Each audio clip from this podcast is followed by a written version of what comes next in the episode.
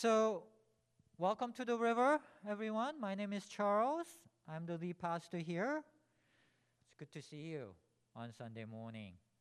Um, we are in a sermon series called What Makes Gospel Good News? How does the gospel change anything? How does faith bring life? How does faith bring change to your life in terms of more freedom, in terms of more joy, in terms of more life? So that's what we've been talking about. Um, because that's the question when it comes to faith, isn't it? What difference does it make? How does heaven actually come into your life, into your hearts today and for eternity, right? I mean, that's the bottom line question. To use church terminology, how do we get saved? And what does that look like? And what difference does it make? And as an answer, I've been talking about how the unconditional love embodied by Jesus is what brings heaven to all of us. Right? I've been talking about this for a few weeks. And the feedback has been good. It's been well received. So thank you for that. And at the same time, I've been getting some questions as well. Uh, because what I've been talking about is a little bit different than the traditional view. Right? The traditional view is that it's by believing in Jesus. And only by believing in Jesus can you be saved. And I've been preaching something a little bit different, it feels like, to lots of people.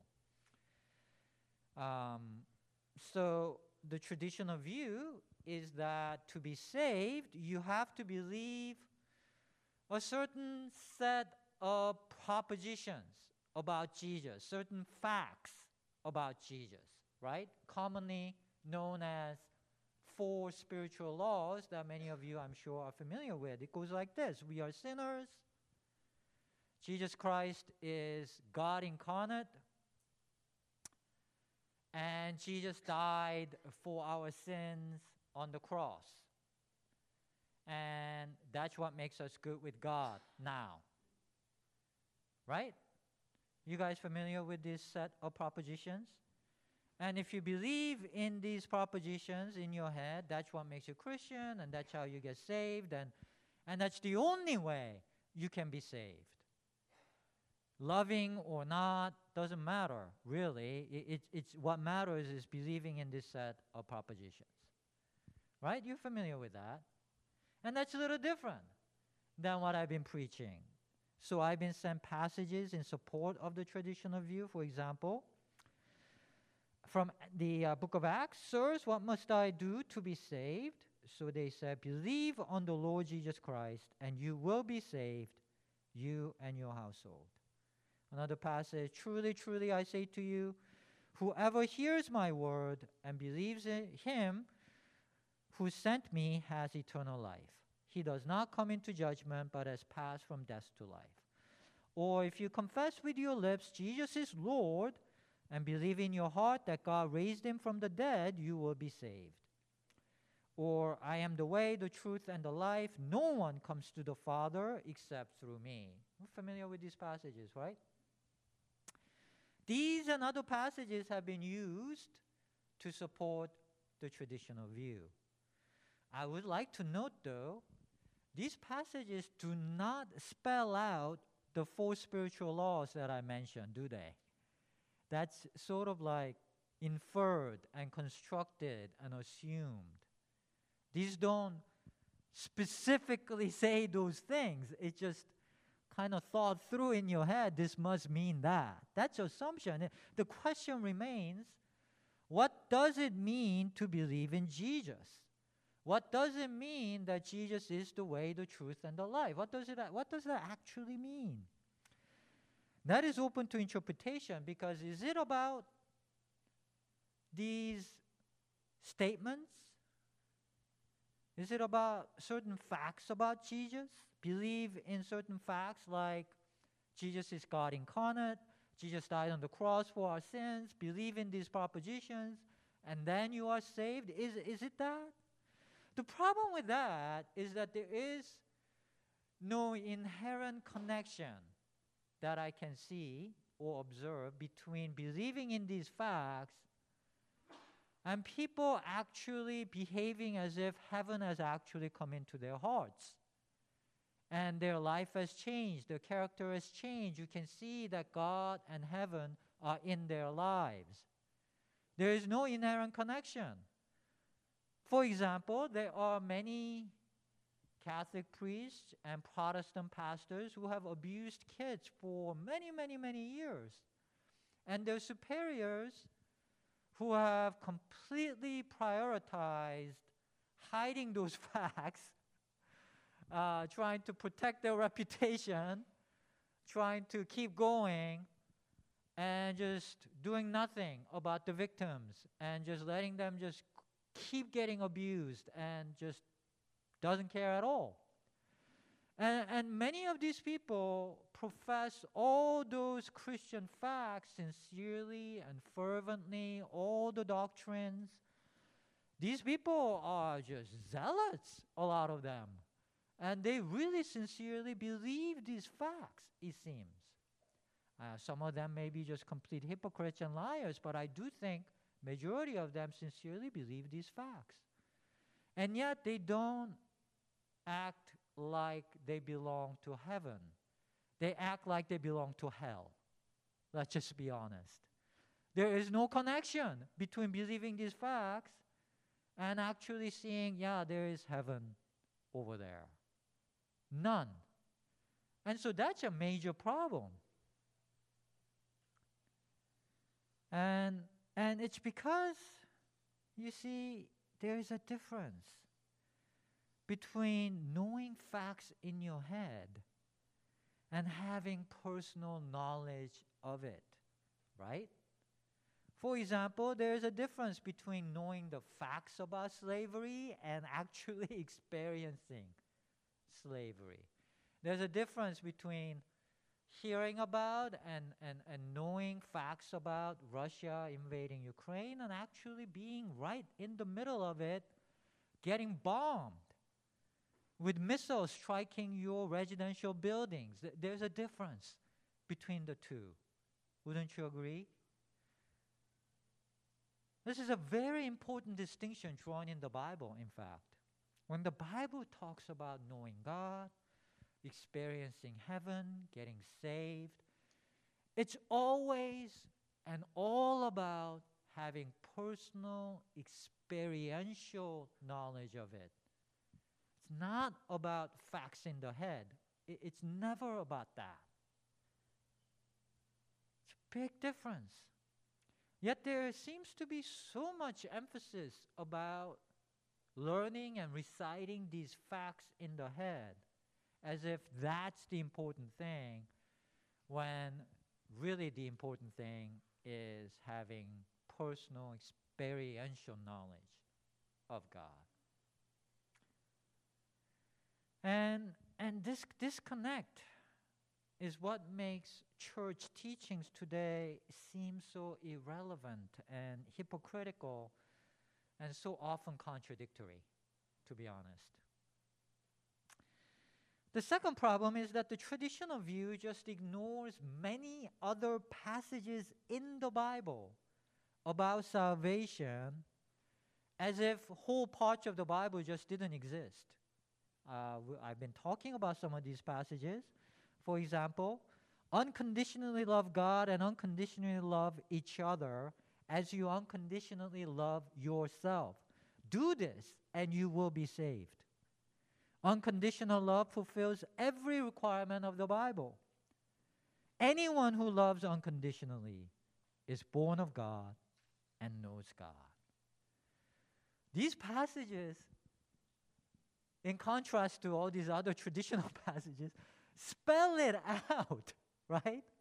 There is no mistaking what it's trying to say. You don't have to make any inferences or draw any, you, know, construct any theories about anything. It just says anyone who loves unconditionally belongs to God, knows God, belongs to heaven. There is no qualifier, is there? Does, does the passage, does the verse say, well, anybody, anyone, it means only the people who believe in certain facts about Jesus. Does it say? No. It says anyone. anyone means anyone, right? Could be Buddhist, could be uh, Muslim, could be anyone, right? Anyone means anyone. As long as they love unconditionally, they go to heaven. It just spells it out. And they're just ignored just cut out of the Bible, just never talked about, as if they just didn't exist. That's not okay, is it? Is it okay to just cut out half the Bible and say, you know, just recite the passages that support your view? That's like constructing your own religion. You can't do that.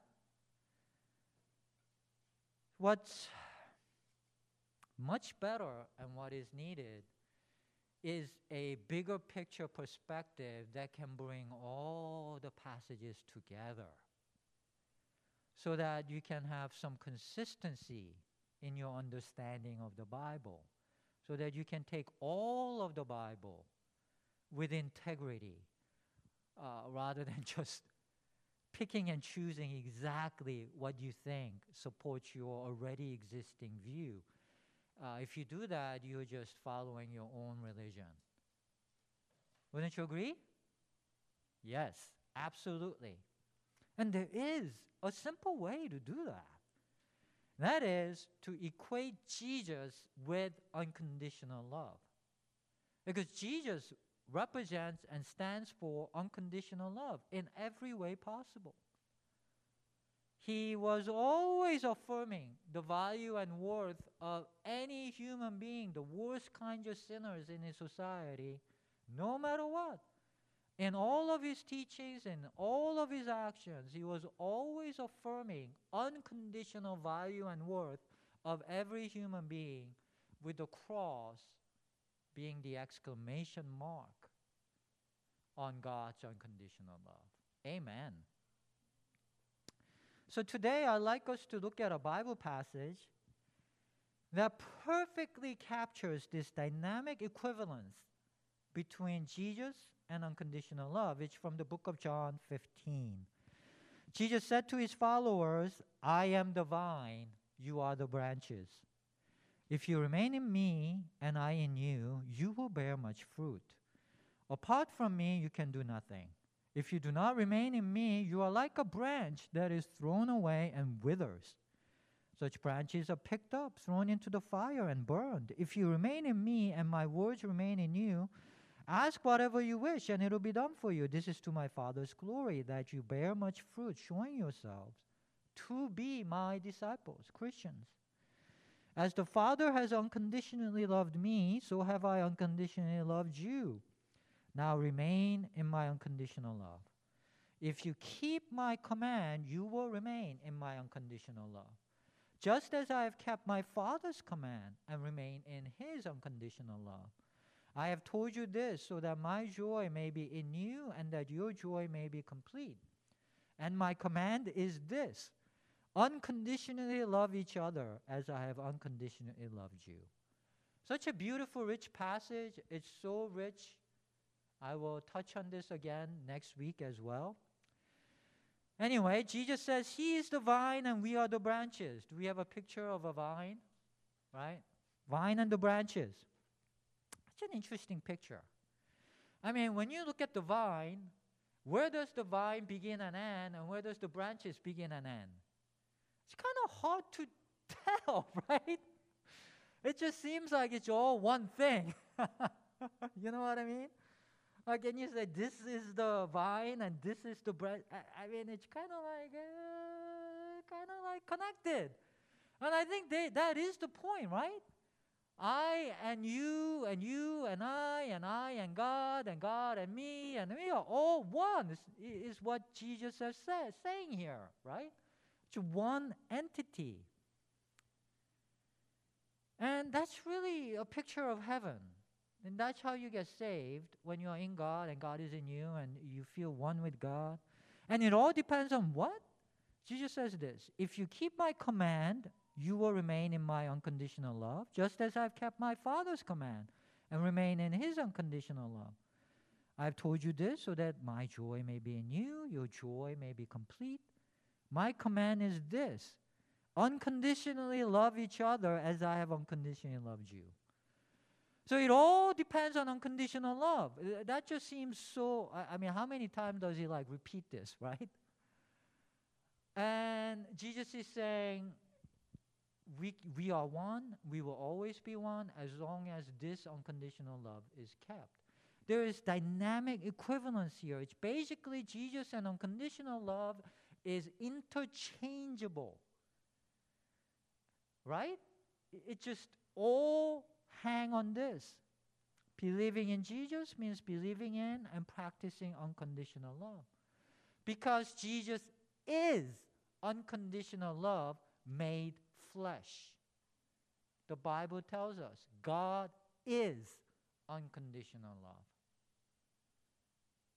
And if we believe Jesus is God made flesh, then Jesus is unconditional love made flesh. There's no other verse in the Bible that says God is. This is it. There is dynamic equivalence. Why don't we just believe this? Why make it so complicated? I will speak more on this next week. But this image of vine and the branches, it's as if God is the root and source of all things. All of us get our life and being and spiritual energy from the vine, from God. It's as if God is just behind the veil and just moving through all of creation and I'm going to be referring to my wife Caroline's sermon about process theology. She has given us a very rich way of thinking about this. In this next part of the sermon, just one part of it, really. There's so much more to talk about, but just one part. And that is God is in all of creation, just as Jesus claims here, constantly inviting all of us towards life and fruitfulness. It's like what she, uh, Caroline talked about in Genesis 1 in, in the creation account. God says, Let the earth produce fruit. It's an invitation from God to earth to be fruitful. Earth has to do the work of producing the fruit. God doesn't just say, God doesn't just create the fruit. Do you see that? God invites the earth. Let the earth produce fruit. Earth has to respond yes to that and produce fruit. It's at the invitation of God. But the earth has to do it. God gives the earth all the capabilities to do it and invites the earth to do it, but earth has to do it. Earth can say no, and then it won't happen. You know what I'm saying? It's like vine and the branches. The vine invites the branches to produce fruit, but branches have to do it. The sad thing is, oftentimes the branches or each individual does not always respond positively to the invitation from God towards life and unconditional love and fruitfulness. That's when we are moving away from the vine. That's when Jesus talks about getting cut off from the vine. That's when anxiety and stress and withering of our souls come. We need to fight this temptation to move away from unconditional love. We have to really fight hard to stay with unconditional love because the world pushes us away from it so often. You know, Elmi spoke at the beginning of the service about what's happening in Ukraine. I'm sure many of you are heavy hearted. I am too, watching what is happening. I was so moved this weekend. I was riveted. I just, I usually try not to watch the news because, you know, the news is always like, they don't talk about happy things. You know what I'm saying? There are happy things happening in the world. There are like moving things, people doing lovely things, but they never make the news. It's always disasters and like bad things, and people are always like talking about horrible things. Like that's what makes the news. But I couldn't keep take my eyes off of what's happening. It was just so heartbreaking, with missiles striking residential buildings. Uh, all these kids, middle school kids, high school kids, just packed like sardines in bunkers in the underground. And, and despite that, they were singing. You know, they were singing together for hope, for a better future. Um, you know, NICU units, the, the babies getting born, hospitals setting up in the basement, in the shelters. Um, men, old men, standing in front of column of tanks. I don't know if you saw that. Uh, it, it, reminded me of Tiananmen, of, of just arms stretched out, kneeling in front of tanks, just trying to stop the invasion from going on. Just so many stories and images, and it was just heartbreaking to see what is happening because of Putin's decision to just send in a couple hundred thousand soldiers into a neighboring country, trying to resurrect the glories of Russian Empire, of Soviet Union. And, and, and why did he make such a decision? What does that say? He's saying, my security and Russian security is paramount. Uh, it doesn't matter. Nobody has attacked Russia. And nobody probably will ever, ever will. I, I mean, they have 10,000 nuclear warheads. I mean, they might get a terrorist attack from some crazy people, but no country is going to be crazy enough to attack Russia. Don't you think? With 10,000 nuclear warheads ha- aiming at you, who's going to be crazy enough to attack them? And yet, he has said, with the remote possibility of getting attacked or whatever, we will attack Ukraine and just make them our vassal state or whatever, just so that we get a little more security. That says their lives don't matter at all. That says my security, my glory, my ambition, that's what matters. And other people's lives, who cares? So, do you see how that's a conditional thinking? The condition of being Russia. That's so much better than anybody else.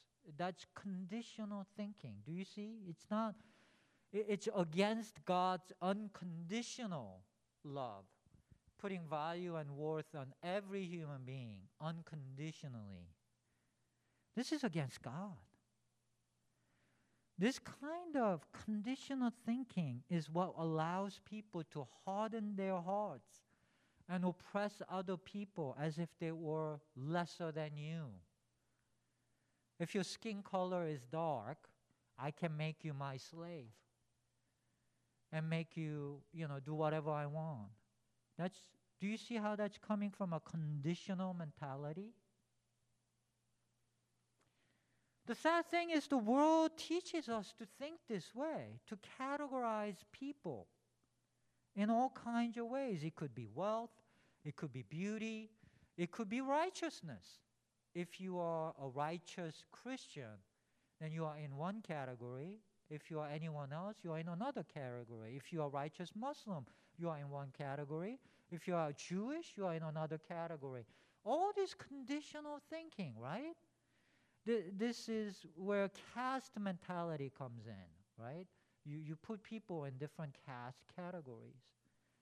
And successful people, white people can be on the top, You know, other people can be on the bottom. Injustice after injustice comes from this. Wars come from this. Death and hell come from this. This is getting cut off from the vine. That's where withering and burning comes. That's where rat race comes from. That's where stress comes from. That's where anxiety comes from. Because if your worth depends on your success, then you're going to have to be successful and you're going to go at it as if everything depends on it and you're going to beat yourself up for every little failure and you're going to be so stressed out. Do you see that? It's it's the way to hell. So we need to fight the mentality of caste everywhere. We need to fight it everywhere we find it. Because this is the command upon which everything turns. If you keep my command, Jesus said, you will remain in my unconditional love. You will remain in God. If you don't keep this, you will not remain in God. You will be cut off from God. You will not be with God. If you act like Putin, you are not going to be with God. My command is this unconditionally love each other as I have unconditionally loved you. It all turns on this one command. And, and what I'm about to say is very important. Remember this the hard thing about this, people mistake this. It's not about sacrifice and being selfish and how much depth of feeling and how much love you have in your heart.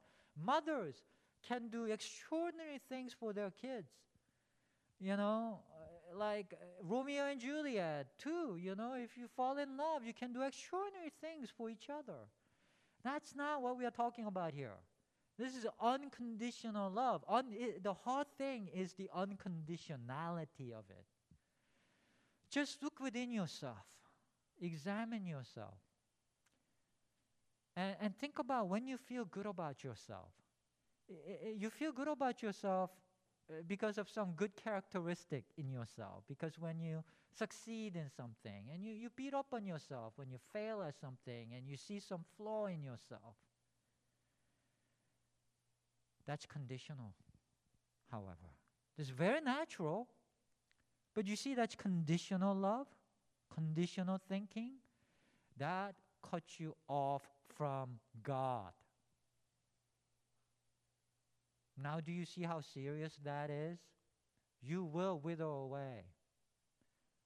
You have to fight that. Your worth and value is in Christ alone, as we traditionally say in church. that has a bite. That's an important thing to remember. It's not about how good you are and how bad you are in terms of your performance. It's in Christ alone that we find our anchor. Those words, those traditional statements that seem to be just blah, blah, blah, it has a bite. It's very hard to do. You see that? But if you can do it, you will find a lot of fruit. Believe this in your heart, you will be saved. This is where Christian belief and Christian behavior or heaven coming into you has an inherent connection. If you really believe this, then behavior will just flow out of you. You could never abuse another person. Because no matter what, they are worth the life of God incarnate. If you really believe that, how could you abuse them or harm them? Right? Behavior will come out of you. You could never invade another country because they are just as important and valuable as you. Because it all depends on God. It's not dependent upon any of your condition or their condition. You see that? Whether they are Ukrainian or Russian, it's all conditions. No, we are all worth the life of God incarnate. If you really thought that way, your behavior would change. You see that there's an inherent connection, automatic connection. And if you really did this, you will experience heaven now, not just after you die. It, this is not like, well, believe in this set of facts. It doesn't matter if you like feel horrible and act like a horrible human being. It doesn't matter if you just believe in this, after you die, you will get into heaven. Come on. if heaven is coming to you, it's going to have impact starting now. it's got to start now into eternity. And I have experienced myself when I started to believe in this, this gospel, life and joy, salvation, heaven began to come into my heart and my life. You know, I was raised in a very different culture than what I've been preaching. Very different. I come from Korean culture, Confucian culture. I was not raised in a Christian environment, not that traditional Christian environment teaches this. uh, right? How many of you have really like like got taught this as a Christian growing up? Not too many, I think. But I, I but Confucian culture is outright performance based, right? Your worth is your performance. Shame on you if you fail in any way. You bring shame to your family. Oh my God, you are like less than trash, right? And uh, and uh, so many of my family members have suffered so much from this performance-based conditional thinking. Just such a shame-filled culture. I, I, I with all that pressure, I, I perform. I, I took that all in. And, and I performed exceptionally well because I just put so much pressure on myself. You know, I went to Stanford, double majored, and I got a PhD from MIT. Now, these are not things that are easy to do. you have to put enormous pressure on yourself to succeed like this. It doesn't come automatically or easily. You just have to like go at it like you are a maniac, you know?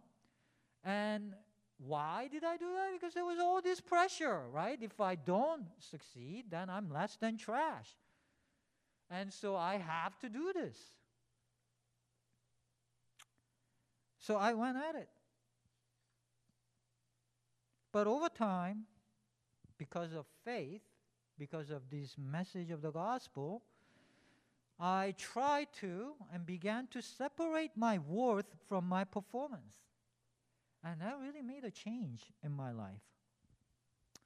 You know, more freedom, less pressure, less anxiety, less rat race. I, I still am kind of high strung, to be honest. I'm kind of like an anxious personality still. It's very hard to move away from what you were raised in. But I'm trying, and the gospel really helps. It's moving me towards a better state of life. And so Caroline and I, and she tends to be less anxious than me, you know, a better person, at least in this regard. Uh, don't want to put myself down too much, you know. But anyway, we have tried to raise our kids along this direction, we have tried to separate their performance from their worth. I mean, it's good to perform, don't get me wrong. It, it brings more convenience and comfort to your life. And so, do, so go ahead and perform. We do need to perform, it'll be good for you. It makes life a little easier. But that's all it is. Don't get a big head from it. It doesn't make you a better person because you can better perform. Do you know what I'm saying? You're just a better performer and life may be a little more comfortable for you, doesn't make you any more worthy in any way. Because my, our belief is that Christ and God determines our worth, not our performance, right? That's what we are professing to believe, so let's act like it. So we try to raise our kids in that way. I don't know if we were 100% successful, because the world is always teaching people to tie performance to worth and other conditions to your worth. But we have tried, and to the extent that we have succeeded, I think our kids have turned out well in that sense. They seem resilient, they seem happy with, they, with themselves, and they ended up, um, at least two of them have ended up in a good colleges, and they are doing pretty well, it seems, so far. And I think this is the way to go, right? It raises happier people, happier kids. Heaven comes to your life now if you could really believe this gospel. You are worth the life of God incarnate.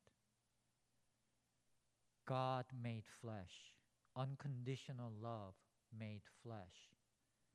Equate Jesus with unconditional love and live from it, and all kinds of good things will come to you. I have more to speak on this. Next week, I'll talk about how this impacts our prayer life.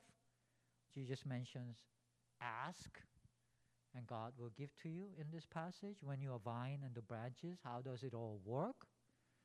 It's the start of the Lenten period next Sunday. It's six weeks leading up to Easter. It's one of the most interesting and impactful and a great time to push into God and spirituality. So I, I, I really encourage you to come next week. Let's push into these concepts, these beliefs, and get the benefits of being connected to the vine and getting fruit and joy from it. Uh, we also have new to the river class today after church. In about 10 minutes after the service ends, we will meet upstairs. We'll give you some pizza. We'll talk about mm, about an hour. You can ask me questions. We'll talk about history of this church and you know just introducing the church to you. So I just want to invite you all to come up, interact with me, ask me questions. Let's do it, okay? If you can. Uh, let me pray for us. God, uh, we lift up our hearts to you. Thank you, God, for being the vine. You have taught so very clearly to us that the way to life and heaven is unconditional love. And so we lift up Ukraine today. We lift up the people who are suffering. We ask that your voice will be heard clearly in the hearts and minds of Russian leadership. Even Putin, we pray that you would speak very clearly and that there will be a change of heart, there will be a change of situation. We pray for the Western leaders to give more support to Ukraine, that you would speak clearly to them. We ask for help, miraculous help. We ask for your mercy. We ask that there will be a change in this situation in Ukraine, that you will be with the suffering people, and that your voice will make a difference that people will be able to hear your voice and respond yes, yes to unconditional love, yes to treating everyone well. That violence and abuse and harm and such things will stop, and that we will move towards a better future, a heaven on earth uh, together. In Jesus' name we pray.